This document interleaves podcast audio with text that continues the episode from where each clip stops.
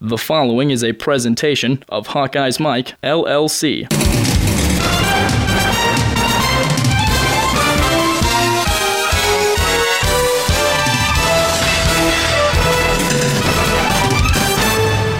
First and 10 from the 32-yard line. Fourth quarter, Iowa down three. Vandenberg with time over the middle. The pass is tipped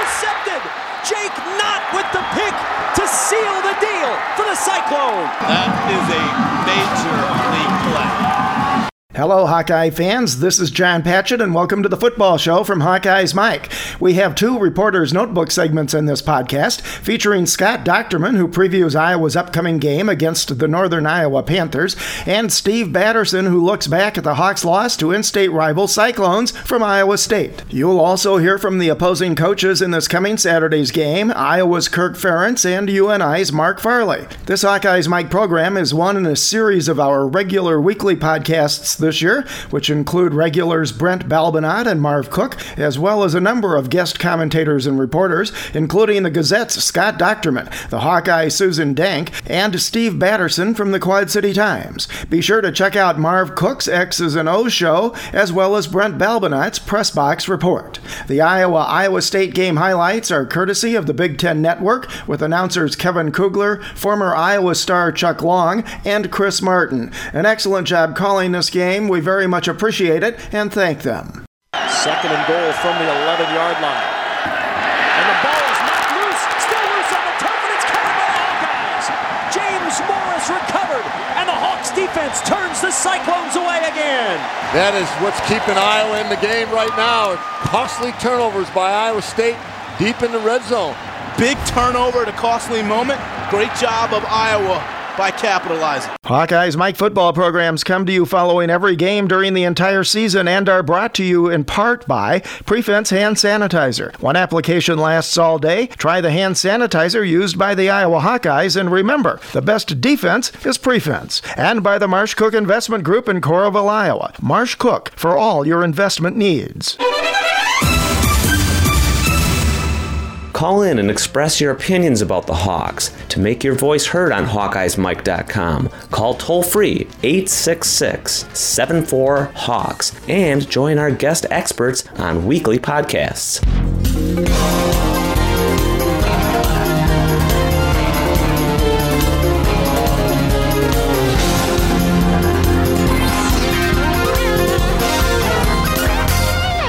Time now for part one of our Reporter's Notebook with Steve Batterson.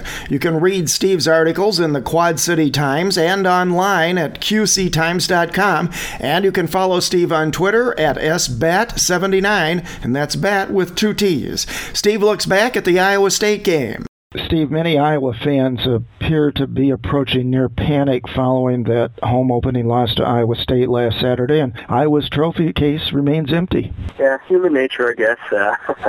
Uh, uh, people were expecting a little more, and this team uh, can continue to kind of deliver a little less. Another kind of an error-filled game for Iowa. Uh, on the offensive side, uh, the defense is, is putting some awfully good quarters of football together, and it, it kind of gets lost in the shuffle, but uh, uh, this has been an Iowa offense that is still uh, trying to find itself at this point, and and very frustrating for fans. That you know, everybody wants it to happen now, including the players and the coaches. I mean, it's you know they're they're they're the same. I mean, they're human, and and it, it, things just haven't clicked yet during a game. Before we turn to the bad, let's actually talk about the better, at least, which was the play of the defense. They sometimes had trouble containing Steele Jantz, but I think probably almost any team is not going to contain him 100% of the time in, in a game. And covering Iowa State's wide receivers, especially on the deep routes, was a little problematical, but they ultimately made most of the stops that they needed to. They came up with the turnovers at absolutely critical times and crucial places on the field and kept Iowa State out of the end zone entirely in the second half. Yeah, really, uh, you know, over the final two, two and a half quarters, it, it was a pretty good and a pretty solid defensive effort. One of the things we've seen the, the last two weeks is, is this defense certainly has made some good adjustments at halftime and has come out in the second half and just shut the opponent down, which if you're going to have any chance to win, especially with an offense that's kind of finding its way, you have to have that. And you know, so far from what we've seen from guys like you know Hitchens and Morris, uh, uh, you know, they they certainly have stepped up. The defensive line has been fairly consistent. I thought they played a little better like this past week than, than even in the opener. Uh, there's some real signs of growth there, and that that is an encouraging point. And and you know, I think it does get lost in the fact that Iowa hasn't reached the end zone except on on one Damon Bullock touchdown run in, in eight quarters of football, and and uh, you know that's the frustrating part for sure. But uh, this defense, if it's going to play the way that it has the first couple of weeks, is going to give an Iowa is going to give an Iowa team a chance to be there pretty much in, in, in most of the games it plays. Our mutual friend Pat Hardy has a shtick in some of his columns where he does Mr. Optimist and Mr. Pessimist, and not to be Mr. Pessimist, but absent those turnovers, this game would have been a blowout in the Cyclones' favor, even absent two of them, and we might not be heaping as much praise on the defense as we are. I would say certainly moved the ball at times, and and uh, you know they had some pretty decent field position throughout most of the game, and you know Jantz is, one of those mobile quarterbacks that Iowa really has struggled to deal with over time, and you know I thought that, that the Jantz really showed some maturity as well. I thought his decision making was better compared to maybe what we saw a year ago in Ames. Um, I, th- I thought he played more within the structure of what they try to do offensively, and uh, you know the the more he does that, the, the better off Iowa State's going to be in the long run, and and I think that's certainly uh, you know a, the, Iowa faced a strong quarterback, and and that that will help them as you know as they move deeper into their schedule, and the, you know when the uh, Denard Robinsons and and uh, you know the, that'll kind of start to surface on a more frequent basis. Uh, uh, you know this is a, this is a good early season test. It's, it's one of those things you hope to get out of a non-conference game, and certainly some good learning opportunities, no question. Yeah, we weren't down on the field, and it looked like the wind was a pretty significant factor in this game. And both teams, especially with the wind behind them, had trouble throwing the ball deep. Jantz had several wide open receivers on deep routes and overthrew nearly every one of them. Yeah, uh, yeah, a two-quarter game in a lot of ways. I mean, that's that's the nature of the beast when the winds uh, pick up. Uh, uh, the gusts were, you know, 25 to 28 miles per hour, and, and pretty stiff challenge, especially this early in the season when guys are still trying to kind of get their game together. And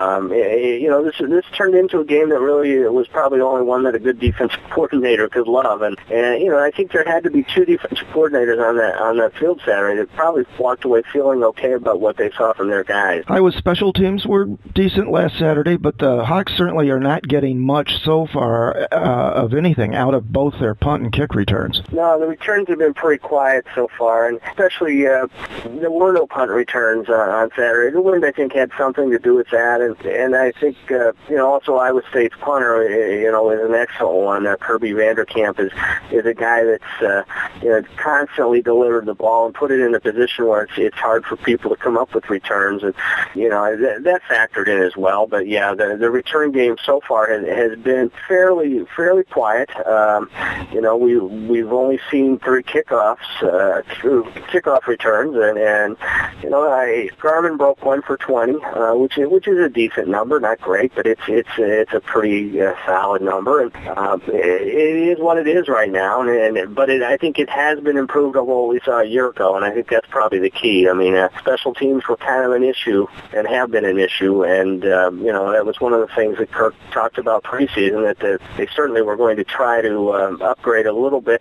We're seeing some small steps in that direction. They're not there totally yet, but uh, it is growth, and I think that is a positive. Well, at this point, I guess we have to turn to the bad. The offense was about as out of sync and inept as you could imagine in this game. Both, unfortunately, both are running in the passing games, and one touchdown in two games is almost unbelievable for any college offense. Especially in this era, yeah. Uh, you know, scores have really, uh, you know, inflated here over the past couple of years, and um, you know, Iowa State's defense certainly had a lot to do with Iowa's inability to run the football. They were going to make Iowa beat them through the air, and you know, with with James going 20 for 42, and and you know, at least eight up to you know maybe nine or ten catchable balls that were simply dropped by by Iowa receivers. Uh, uh, that that played right into the Cyclones' hands, and you know, there there were you know hints of frustration behind some of the words that were said in the post game on Saturday.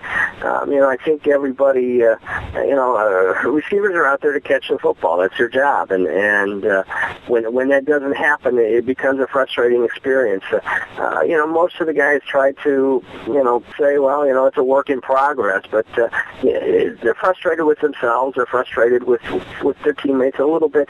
Um, you know, it's one of those things that you go out and you work all summer and you're making plays and and you get into a game situation and and the defense is is putting a little heat on you. It, it things kind of uh, you know one guy drops one, another one. It, it's it's the old it's the old uh, you know hitting is contagious syndrome in baseball, and and I think it works in reverse as well. When when, one guy starts dropping a pass, everybody there does seem to be a contagious nature to it at times. Yeah, let's talk about that just a bit more. It, it seemed like there were somewhere between eight and ten drops, um, depending on whose numbers you believe. But there were also the same kind of, in some instances, the same kind of missed passes that Vandenberg seems to suffer from from time to time. And the mistakes actually overall look to be about 50-50, about half on Vandenberg and half on the receivers. Yeah, I'd, I'd, I'd concur. Um, I think that uh, James has not really gotten into that flow that, we've seen from him in past games. I mean, there are certain times that when he, when he gets into a real rhythm, that he's been um, you know awfully difficult to to beat, and uh, um, that hasn't happened in either of Iowa's first two games this season. And uh, you know, his completion percentage against Northern Illinois was pretty solid, his game the other day was was pretty shaky, and and uh, you know that really is uh, uh, some of that's on him, some of that's on the receivers, and I, I think some of it's just a combination of, of, of the two, and and uh, it's a passing game that isn't on sync. Now it's going to be interesting to see in this next week, you know, how much the past impacts his his future, and um, you know, it, there will have to be some you know some some numbers starting to come together, or I think you know they're going to have to take a real hard look at, at what's transpiring out there. If you had to pick out one thing that looked a little bit better, at least versus the Northern Illinois game, I thought Vandenberg's offensive line protection, at least for the passing game, appeared to be a bit better. Definitely a step forward there. I mean, he was sacked six times in the in the opener, did not get sacked at all Saturday, and that's that, that's a positive. Uh, you know, he, he, when a quarterback can start to trust the guys up front and, and isn't always worried about the you know the pitter patter of of, a, of an end coming around behind him, uh, you know, that certainly is, a, one less thing that's on his plate, and he can concentrate a little more on connecting with those receivers and making some plays. Uh, you know, I, I didn't necessarily have a problem with the plays that were being called uh, on Saturday. I thought uh, it was it was a good mix and and uh, some good opportunities, and Iowa let a few good opportunities go to waste. But uh, just a nice uh, uh, nice show of growth from a from a line that uh, was a little bit embarrassed when you talk to those guys after the uh, after the opener about how many times uh, that, that James had been sacked, and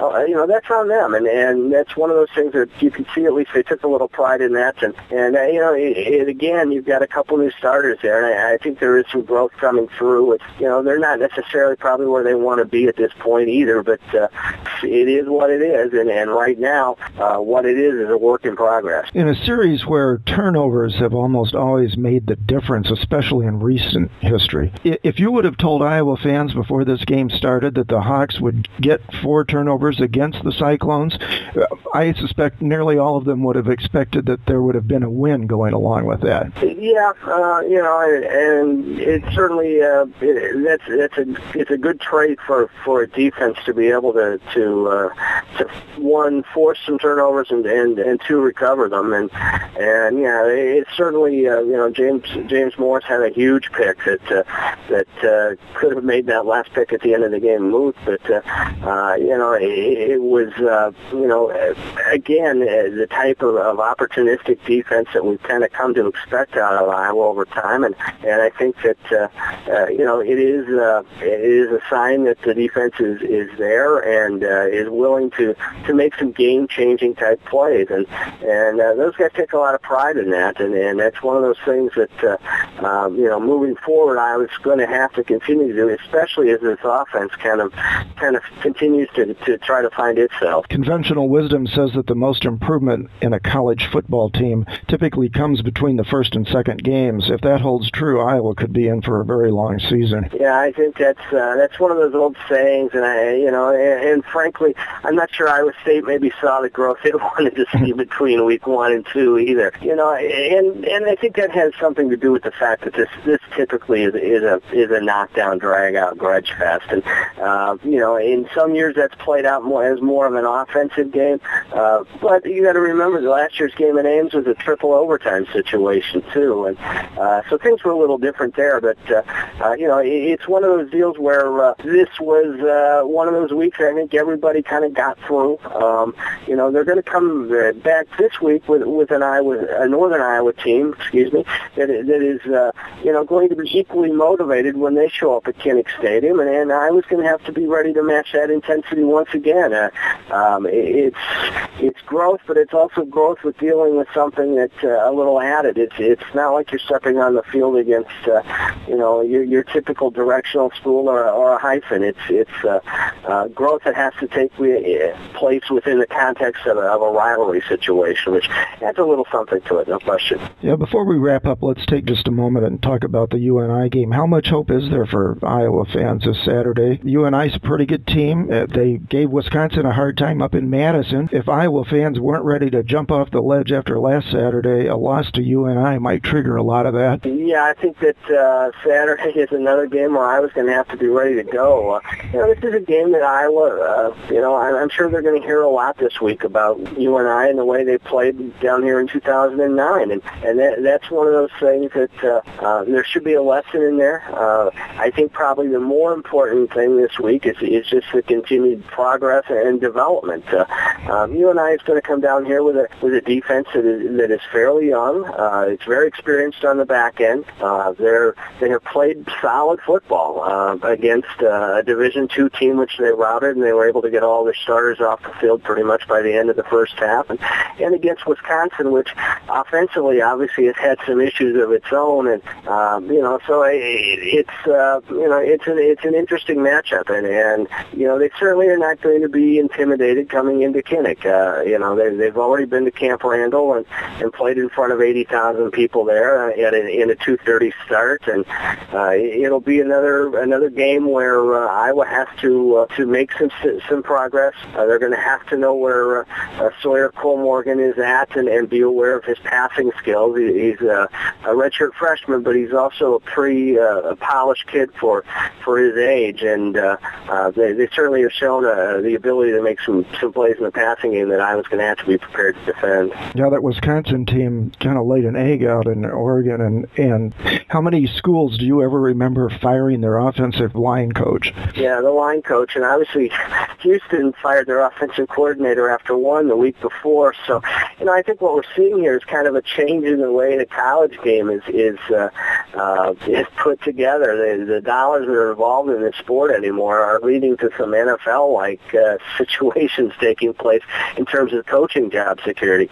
Those are moves that typically in the past probably would have been made at the end of the season, but uh, you know, in, in uh, reading some of the things that Bret Bielema had to say after after uh, his news conference on Monday, uh, it, he felt like it was a situation that he couldn't afford to let go any deeper in the season. That he needed to make a change and make a change now, and, and uh, it's an interesting philosophy. I, I, I don't. I, I would guarantee you it's probably not a philosophy that we would uh, we would find in in practice here with with Kirk. I don't think he would operate that way. But uh, you know, it's one of those deals where uh, uh, this game is changing, and uh, some some schools are uh, are finding themselves in uh, a very different mode right now than maybe what they would have been 10, 15 years ago in terms of if something doesn't go as planned. Have a sense of what you think the outcome will be Saturday? You know, I think this is probably a week where Iowa maybe will take a step forward. Um, I, I think they're they're close. I mean, you could you could kind of see uh, some progress. I mean, I thought uh,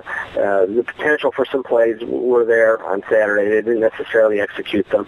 Um, I, if Iowa can get some things going on the ground, and that's something that uh, they should be able to do against Northern Iowa, I can see this being a uh, you know a, a relatively close game. But I, I think we're looking at probably a 24-17 kind of situation, and I, and I would think this is probably the week that maybe Iowa starts to click a little bit offensively.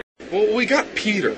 And they got guys named Laser and Blazer and Taser and all kinds of Azer. Play action. Over the middle, and it's intercepted by Donatell to the 40. Donatell tripped up near midfield by Carter Bykowski. A great play by Tom Donatell. His first interception of the year. They went to the dig route. It's been so good to them in the first half, and all of a sudden they played it. Iowa adjusted. Great play, great break on the football. Good read, way to follow the eye, stay with the man, and make a big play for Iowa.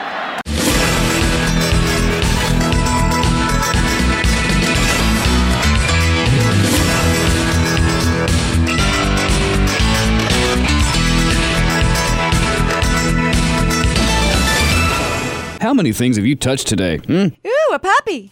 How many places have your hands been? Ooh, a keyboard.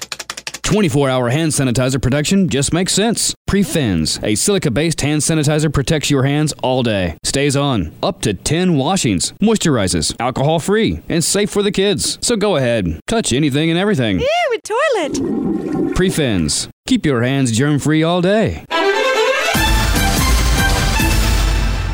Time now to hear from the head coaches in this Saturday's game. First up, Iowa head coach Kirk Ferentz, who talks about his team's struggles this season in the red zone. Uh, the field's a little tighter down there, and uh, yeah, it's a big part of football, offensively and defensively. If you can keep people out of the end zone, obviously increases your chances, and that's, something we've done a fairly good job of over the years. And then uh, flipping it around, just like a week ago, you know, we got down in there and scored field goals, but yeah, at some point that's going to catch up to you. And uh, you know, Saturday we came up short again. Know, they kept us out of the end zone, so uh, it's a little tougher uh, circumstance when you get down there. But if, if you can't master that and can't uh, have success, you know, it's unrealistic to think that you're going to be a successful football team. So we'll, we'll just keep working at it, and uh, you know, we've done some good things in practice down there. We just have to keep working to refine things. Ferentz was asked about his thoughts on the progress of his offensive line.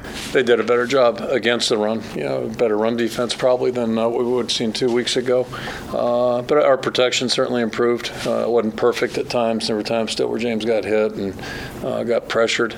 But uh, I think overall it was better. And, you know, it's like our whole football team right now. We need to continue to improve. But there, there were some things in there that were positive, and part of that and our entire offensive performance right now is just consistency. You know, uh, you know, if you have eight or eight or nine guys doing something really well and a couple other guys breaking down, you, know, you end up with a bad player and a no gain type play. So those are the things.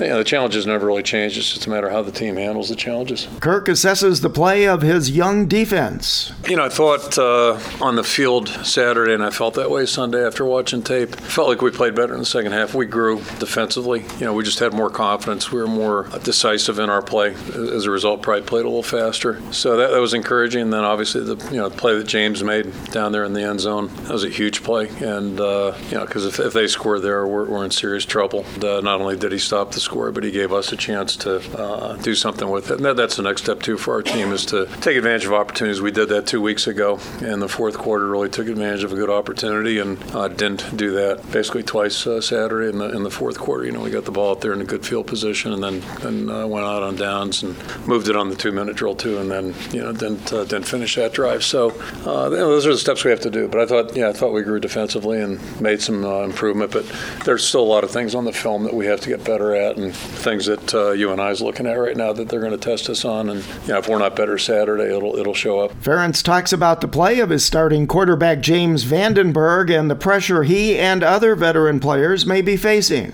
We have a lot of guys invested, but James is right there at the top. You know, he spends an awful lot of time, has ever since he's gotten here. So uh, he expects a lot from himself, and and um, yeah, he, he's a team guy, and maybe too much so at times. But if I have a worry about him, I worry about him putting too much pressure on himself, and it's easy to tell a guy, hey, don't you know, just play your position. But uh, it's easier said than done. So uh, that, that's the way he's built. He's uh, you know so respected because of that. He's extremely tough mentally, tough physically, and uh, he's, he's an excellent football player. And you know, uh, no, nobody's happy about the production we've had so far. So you know, but all you can do is keep pushing and keep working. And the biggest thing he has to do is do his part, not to not try to do too much, because that, that can affect his performance. You know, we're not the most experienced group right now, so you know, I think the experienced guys feel like they have to do a little bit more. And there's a fine line. They, they do have to do more. They've got to be playing the best because uh, it's only fair to assume they're going to play their best. Ferentz talks about the Hawks running game. It, it's you know it's been okay. We, we did. Uh, certainly bailed us out on on uh, two weeks ago. And then I thought I thought it was solid the other day. There are things we can improve on. They're, they're still,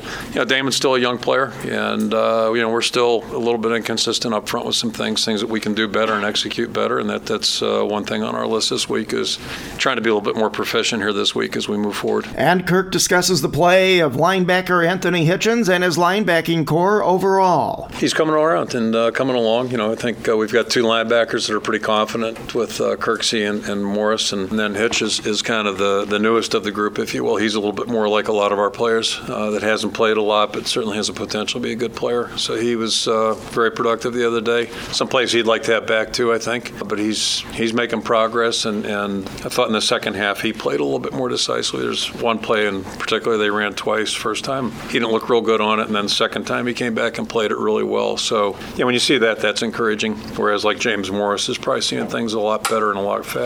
But James has played a lot, and he's he's playing at a really high level right now. So you know the challenge is for Chris to get up there. Uh, excuse me, Hitch to get up there with with uh, uh, the proficiency that, that James has or Chris has. You know those guys have played a little bit more, but he's he's making progress.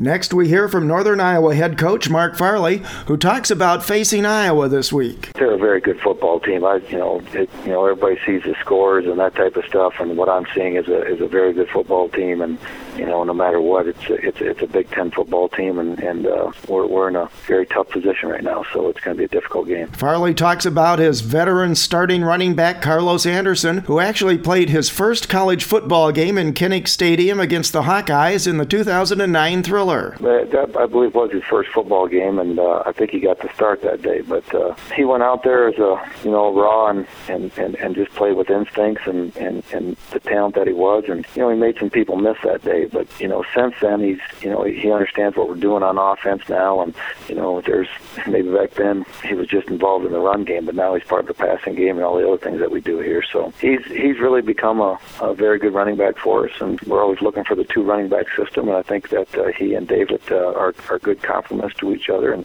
and Carlos has become a good leader. He's he's more vocal now. He's he's more confident, and and uh, you know he's trying to do things to to let the team understand you know the process and and, and playing in, in games like this as much as uh, uh, getting himself ready to play. Farley was asked about his senior strong safety Garrett Scott and UNI secondary as a whole. The secondary is led by Garrett. Garrett is from Bettendorf and you know, he, he he came in here, played him very young. He's I think he's a three or four year starter for us, and you know he's just so savvy and and heavy back there as far as understanding the game and that comes from you know, growing up in a in a house that you know they probably talk football every day of the week, and he was around football his whole time, and he just has an awareness, you know, that that, that you can't teach. Either either you have that or don't, and that's what he has is that awareness to the game. So that alone helps us do some things in the secondary and with our defense that maybe we couldn't do if he if he if he wasn't that you know that savvy where he could make some adjustments for us. So he finds a way to get in position,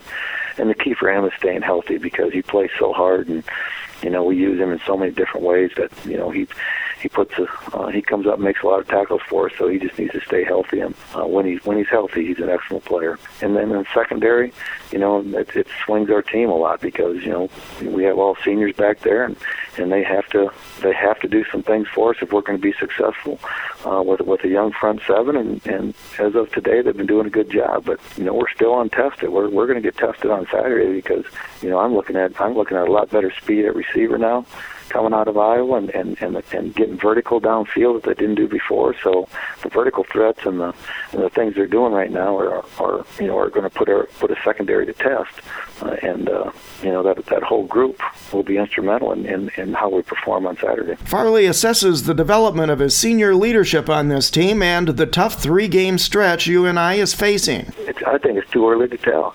I mean, we're just getting it. We're just getting in the thick of this thing. Last week we didn't get tested, and the week before was the first game. So you know, I think I think in the next three to weeks, ask me that. Ask me that in three weeks from now. And I think uh, our production and our our ability to play, and because we got three adverse situations coming up, three three week three weeks of intense adversity, two road games and, and and a tough home game. So in three weeks, we'll either be in it or out of it, and and uh, and and the seniors will be a big part of uh, the outcome uh, once we get into that open date. So time time's going to tell. And Farley discusses the intensity for his UNI players in approaching this game with in-state rival Iowa. Oh, I think the you know the players' emotions uh, from our team they'll definitely be high. I mean, we we have great respect for the Hawkeyes, being that you know our, our we, most of our team is from the state of Iowa, so you know they've always been recognized as, as you know just through the media is that is that's what you always read about. So you know as, as a young kid growing up, you you get a perception of what you know the University and the Iowa Hawkeyes are. So that being said, I think that the emotions of the game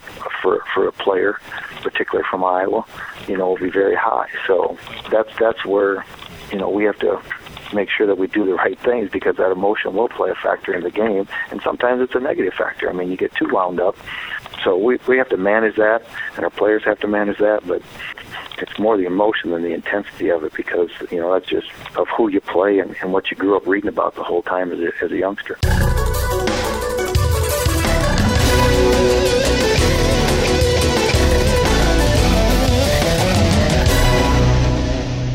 Looking ahead to this Saturday's game, some interesting notes and facts. Both teams, Iowa and UNI, come into this game one and one, but you have to think UNI feels much better about their record than the Hawkeyes do after their loss to Iowa State. Northern Iowa played very well at Wisconsin. They could very well have won that game. They certainly will not be in awe when they run out of the visitors' tunnel at Kinnick on Saturday. Iowa has a 14 and 1 record against UNI overall. The only Panthers win came in the first game of this series way back in 1898. The teams last met in 2009 in that game where Iowa had to block two consecutive field goal attempts as the clock expired in order to preserve its victory over Northern Iowa. Kirk Ferentz is in his 14th year as Iowa head coach and is now dean of the Big Ten coaches. His record overall 109 and 88. He's 97 and 67 with the Hawkeyes. Mark Farley is an excellent coach. He's in his 12th year at UNI, which is his alma mater. He has a record of 140. His teams are consistently ranked high nationally, and they are regulars in FCS playoffs. This home game is the annual Be Bold Wear Gold Day at Kinnick, and it's also Varsity Club weekend.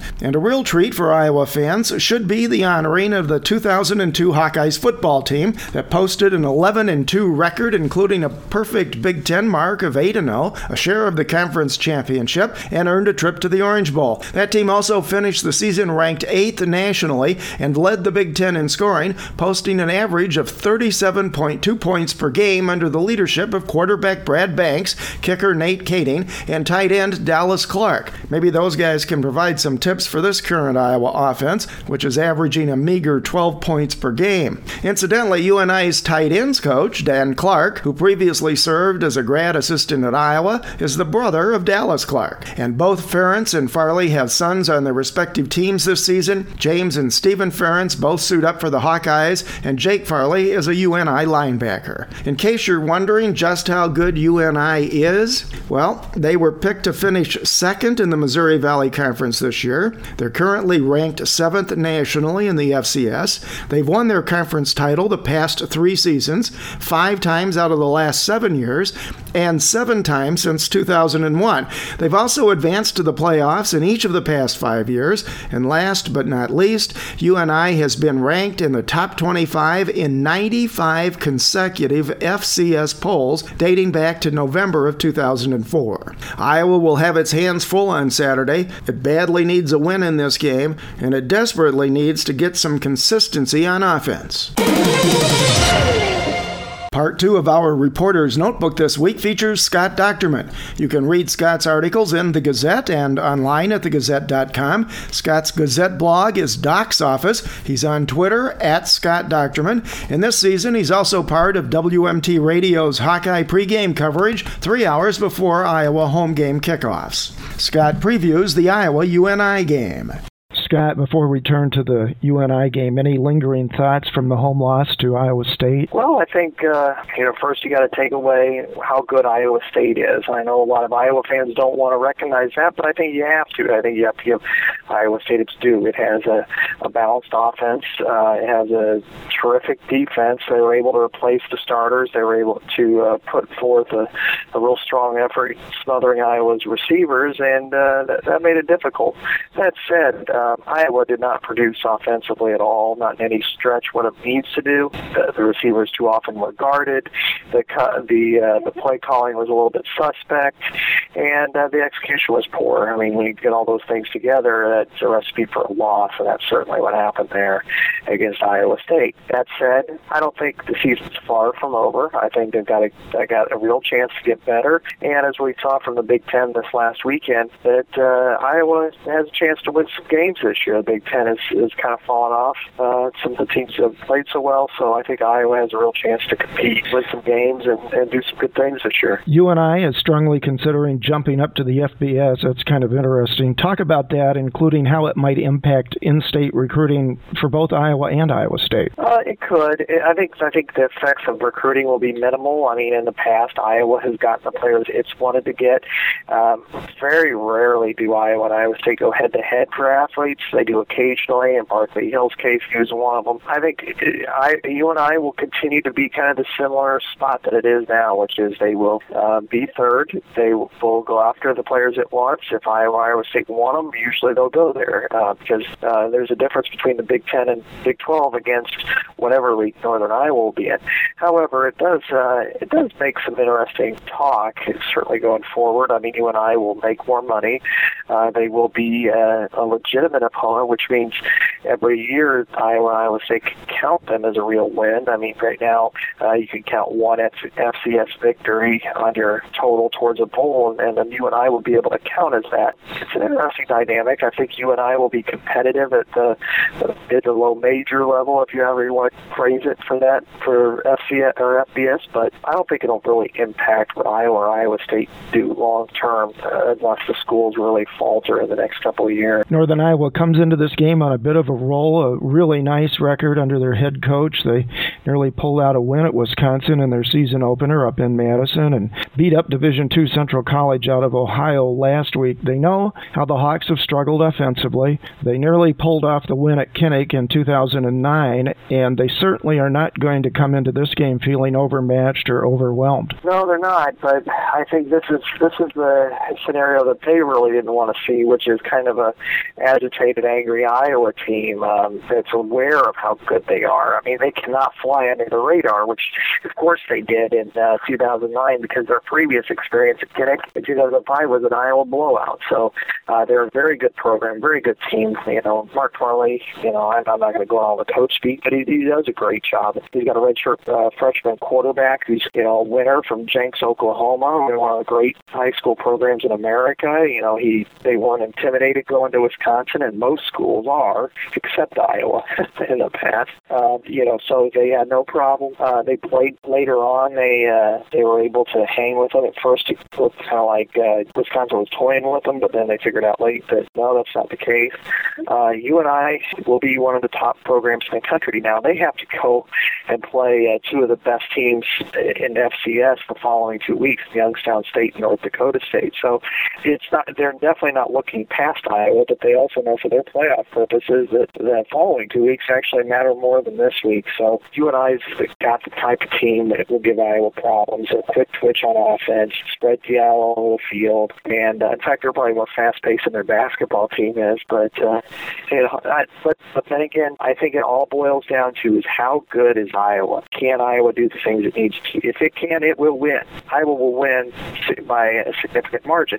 If Iowa cannot do what it wants to do offensively, if it cannot slow UNI down defensively. It'll be a close game. It'll be a tough matchup for Iowa. Yeah, let's talk a little bit more about their redshirt freshman starting quarterback Sawyer Kollmorgen. Um, he appears to be a little bit more passing oriented than the their last couple of quarterbacks, but boy, he has impressive stat through the first two games, completing nearly 56% of his passes and a, a pass efficiency rating of 173.65. It is amazing, isn't it? I mean, you know, again, you know, here's a guy who's not going to go anywhere intimidated by the scenery or by any kind of surroundings. I mean, you go into Madison, Wisconsin, as a small level college uh, quarterback, if you're making your first start, uh, that can be an intimidating environment. Yet he was able to maintain his composure, lead his team to, uh, you know, an area where they almost pulled off a, a major upset on the road. Uh, so you know that he's got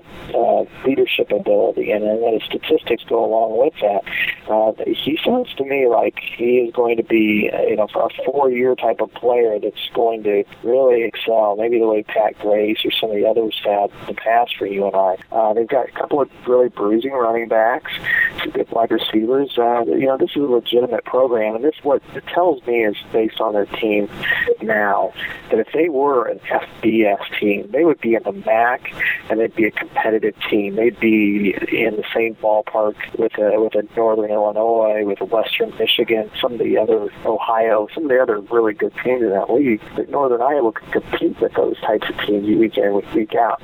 There's no way they could compete the Big Ten every week, but I think they could they could cause problems. And this is a game where they're going to be focused. I mean, this is an in-state school. This is a flagship institution. This is a team they've never beat as a program other than what 1898. So they want a gun for this. I think that they will give Iowa their best shot. But again, I think it all comes back to Iowa. Yeah, uh, you mentioned the running back situation. I know Chris Farley talked about that at his press conference this week. They really rely heavily on two, uh, and then they have a third running back, David Johnson, who really appears to be a bit more of a receiving threat than than he gets many carries per se. Talk about those guys. Okay, yeah, you got uh, you know Carlos Anderson is a, a kind of a I guess a bigger type back. And and uh, you know, well, I, you know, he's actually smaller, more compact, I should say. You know, he's from Blue Springs, so he's a Kansas City area guy. You know, he's five eight, one seventy two. Uh, he, you know, he's they've got kind of a thunder lightning approach, a little bit. You know, they they but they they have enough players right there that it's it's going to be difficult. Uh, you know, uh, Austin uh, Ebikowski, you know, from Council Bluffs, you know, is six foot two oh five. So they bring in, they have. I know, I think Iowa would look at those couple of running backs and say, wow, you know, we we could use one of them, you know, at least for a year here. And so they, they do cause some problems for Iowa, no doubt. Their receiving corps, especially LeMaster, they uh, the quarterback spreads the ball around to a lot of those kids. Yeah, yeah, and, and again, you know, they they usually they throw three or four wide receivers out there. They only start usually one running back, um, and then they have you know three wide receiver sets. This is something that Northern Iowa's done for years. So I mean, they've had you know in the dome, they've had fast wide receivers that can move, and uh, this is the same case this year. So that will present some challenges. But I think Iowa has the defensive backs, especially a cornerback, to be able to uh, be a kind of an anecdote. I mean, Micah Hyde is an NFL caliber cornerback. Maybe he'll play safety at the next level. But B.J. Lowery may be one of the best cover corners Iowa's had in a long time. I mean, along with, uh, you know, you think back to who Iowa's had there recently, you know, Mari Spievey and, you know, Shaun Prater and, and a few others as a cover guy, he's as good or better than they are.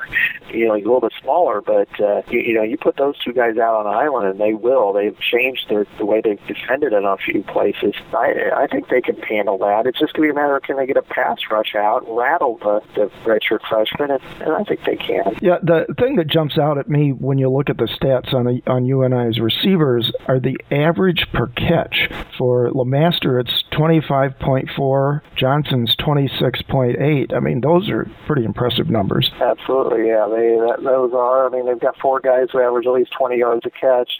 Now, granted, they don't have a real uh, deep uh, pool, you know, to kind of dilute it a little bit. You know, last week they played a deep Division two game that even Mark Farley kind of referred to as a scrimmage. But but uh, you know, when you look back at the uh, the Wisconsin game, you know, they were able to. David Johnson had four catches for 107 yards and two touchdowns. You know, had a 55-yard catch. Uh, you know, this is an explosive team, and Iowa does have to be prepared for them. What should fans look for from UNI's defense, and who are the key players for the Panthers there, and how do you think they'll match up against what Iowa will try to do on offense? I don't think Iowa has to worry a whole lot about UNI's defense. I mean, frankly, it's, it's all about Iowa on offense. If Iowa does what Iowa needs to do, Iowa will win. No one decisively. Uh, UNI has has a few strong players. I think we all, you know, can kind of remember. You know, Xavier Williams is a newer guy and defensive tackle. He's pretty good, but by and large, you know, it's it's, it's kind of a younger lineup. Uh, you know, outside of uh, Tim Clark and Garrett Scott, you know, they, they, they, they, it's all about what Iowa can do offensively. That's what this game is all about. I mean, you're playing an FCS team officially, and, and wh- whatever Iowa does, it, it, it's about making plays. It's about receivers getting open. It's about quarterback hitting them in, in good position. It's about blocking correctly. It's all the small things that Iowa's trying to do in this game, and that's that's what's going to matter for them. Yeah, what do you expect to see out of Iowa's offense? The obviously scoring some touchdowns at this point is imperative. This seems to me the team really needs to begin to build some confidence and have some success offensively, or this is going to put a lot of stress on Vandenberg in particular, and it could turn into an extremely long season for Iowa fans. Yeah, it will. Uh, yeah, they they do need to score points. They have to convert in the red zone. I mean, that's that's been a really poor area for Iowa thus far. Uh, one touchdown, and that was outside the red zone. So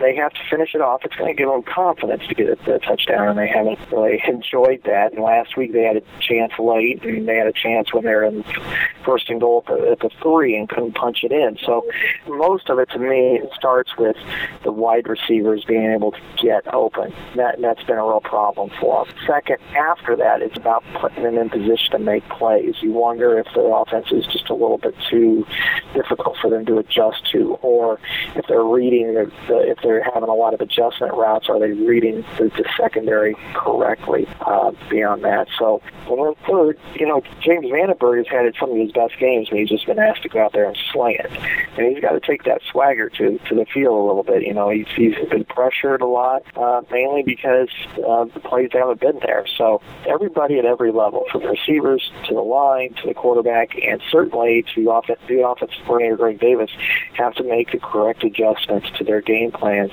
to help this team grow and gain confidence. Yeah, you know, Kirk said something pretty interesting on the side after the regular press conference on Tuesday when he mentioned that, in his opinion, the offense is about where he thought it would be, even if they had not made a change at offensive coordinator. And Marv Cook talked about that in his show this week.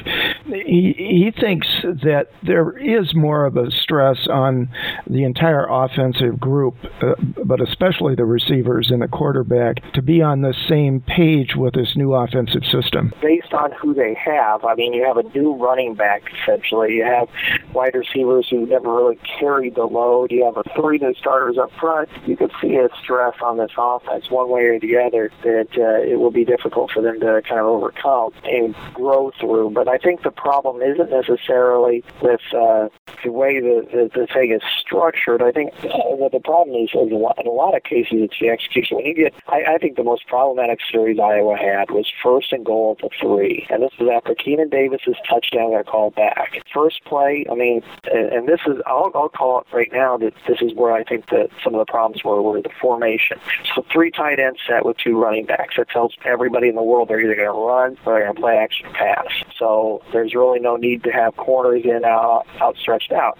What they do, they ran, they ran, and then it gained one yard and then got stopped. And so what's the world think? It's going to be a pass. Well, to me, that starts with the play calling right there. It starts with the foundation. Secondly, it's the execution because, yeah, okay, you know, it's easy for people to say to put a hat on a hat and drive into the end zone. Well, if they know what's coming, they're going to be char- hard charging that way. So uh, the third down play, again, same formation, same personnel on the field. Nobody was spread out, so so everybody knew that they're not going to try to run it again, are they? They haven't gotten anywhere. Then, of course, they did their triple covering C.J. Fedorowicz, and uh, they still had uh, Iowa still almost got a touchdown with, with uh, Mark Weisman at the goal line being covered by A.J. Klein, but yet he dropped the pass. To me, everything about that series was wrong, from the play calling to the foundation of the play to the execution of them.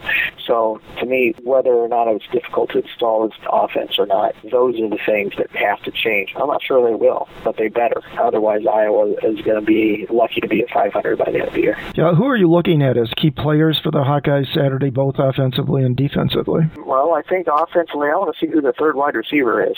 I want to see if it's Don Shumpert or somebody else, and I want to see him get open. I want to see him make catches when the ball hits their hands. Uh, to me, that will be the difference in what the offense can and can't do because, because they can have a third weapon out there as wide at wide receiver, and that allows for Keenan Davis, Kevonte Martin Manley, C.J. Fedorowicz to get open, and and uh, James Vandenberg's proved to be a very streaky quarterback. When he finds those openings, he can really hit them. On defense, I want to see what the defensive ends do again. Um, I like the way Joe Gaglione and Dominic Alvis have played so far this year. They've been active. That was the area most concern for me going into the season, and yet they've really uh, gone beyond what I thought they could do so far. And if they can continue to play that way, um, Iowa has a really nice tandem here this year. So I want to see what they can do again against an offense like Northern Iowa's, see how they can disrupt the passing game. Um, I'm going to go Iowa. I think Iowa is, is, a, is a better team. I think they'll finally get out of their funk a little bit. Uh, they're pretty close to doing it. I'm going to go Iowa 31 to 14. I think this is a convincing win for the Hawkeyes. Uh, just a couple of Big Ten notes here before we sign off. Kind of a weird week in the conference. Um, you already talked about how it might be a little weaker than maybe some expected, but the two things that jumped out of me, of course, one of them was Bret Bielema at Wisconsin firing his offensive line coach after two weeks. And then the most interesting post game comment goes to Northwestern's head coach, Pat Fitzgerald. In their game against Vanderbilt, the Wildcats wideouts had quite a few drops. Sounds similar, doesn't it? But he was asked about that problem, and Fitzgerald said that his players are essentially getting $60,000 a year to catch passes, and they better start catching them. I can't imagine Ferentz saying or doing either one of those things, even though some coaches might think about it sometimes. Yeah, I mean, Kirk's so reserved in front of the public, you know, it's, it's hard to get a read on what he really is thinking, and if he's really thinking the way the way he comes across, and you kind of wonder what's all up there. But and we know that it's all you know structured in his manner. But I liked what Pat Fitzgerald said. I mean, that puts the onus on the player. You know, no no need to try to cover up for them. They're young men. They are they in his case, yeah, they're getting a sixty thousand dollar a year education to catch the ball, and they're not catching it. Catch it. That's all it is. It doesn't catch itself. You know, so I I really like that. That's the old linebacker in, in Fitzgerald coming out.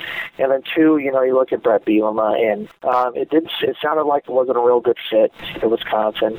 The new offensive line coach didn't coach quite the same way that they were used to, and, and the results are the results. I mean, they ran for 35 yards last week on 23 carries lost 10 to seven. That's not Wisconsin football. I mean, Wisconsin football is a steamroller, and it's been that way last few years. So, you know, I, I don't know whether or not to call it pride or what have you, but I, I think it's a, it's one of those things where he he decided that it wasn't working, and rather than go the entire season for it not working, he made the call to do it. We'll find out if that's the right call or not, because if they continue to struggle, if they're a seven and five, six, sixteen at Madison, we'll know that was the wrong call at the very beginning, and it was the wrong call now. Uh, however, if they get going, if they run the ball the way they're used to running the ball, then hey, it's the right call. He made the decision. It wasn't an easy one, but he did it. He was decisive, and uh, things were going in the right going the right direction for the Badgers.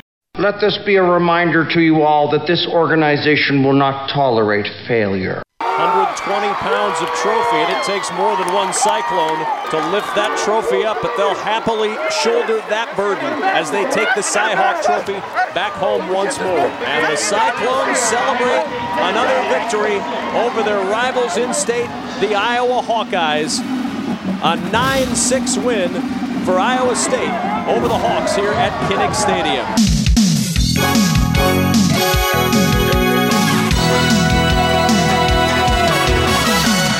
Just a reminder that you can participate in our shows by offering your own comments and opinions on the Hawks. The toll free hotline is available 24 hours a day. Call 866 74 Hawks and make your voice heard. Visit HawkeyesMike.com, go to the news and events section, and check the links for up to date information on Iowa games, TV channels, team schedules, and more. You can subscribe to all Hawkeyes Mike podcasts through iTunes, and you can follow Hawkeyes Mike on Twitter, Tumblr, and Facebook. Also, be sure to check out all of the Hawkeye stories, features, and blogs in the Gazette, the Hawkeye, and the Quad City Times. And listen to Brent Balbinot on Hawkeyes Mike and on the Balbinot and Brommelkamp Show, weekdays 4 to 7 p.m. on KGYM AM 1600, ESPN Sports Radio in Cedar Rapids, and at KGYMRadio.com. When I die, it'll be here or on top of a wild woman.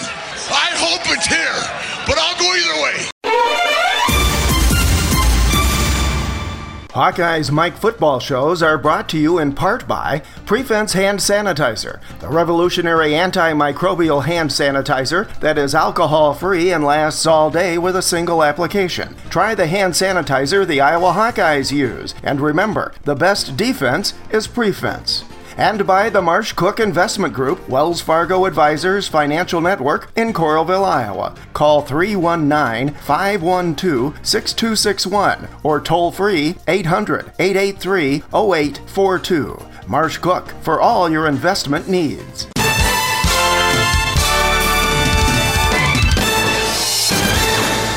Our thanks again to BTN for the game highlights this week, and thanks to our contributors, Scott Dochterman and Steve Batterson. We hope you've enjoyed this Hawkeyes Mike podcast, that you'll come back for more, and that you will participate by phoning and making your own voice heard on our shows. Call 866 74 Hawks. It's all Hawkeyes all the time on HawkeyesMike.com. One passion, many voices. Nice work, everyone. Sharp broadcast. Really good. Everyone on the floor as well. Really a lot of hustle. I liked it.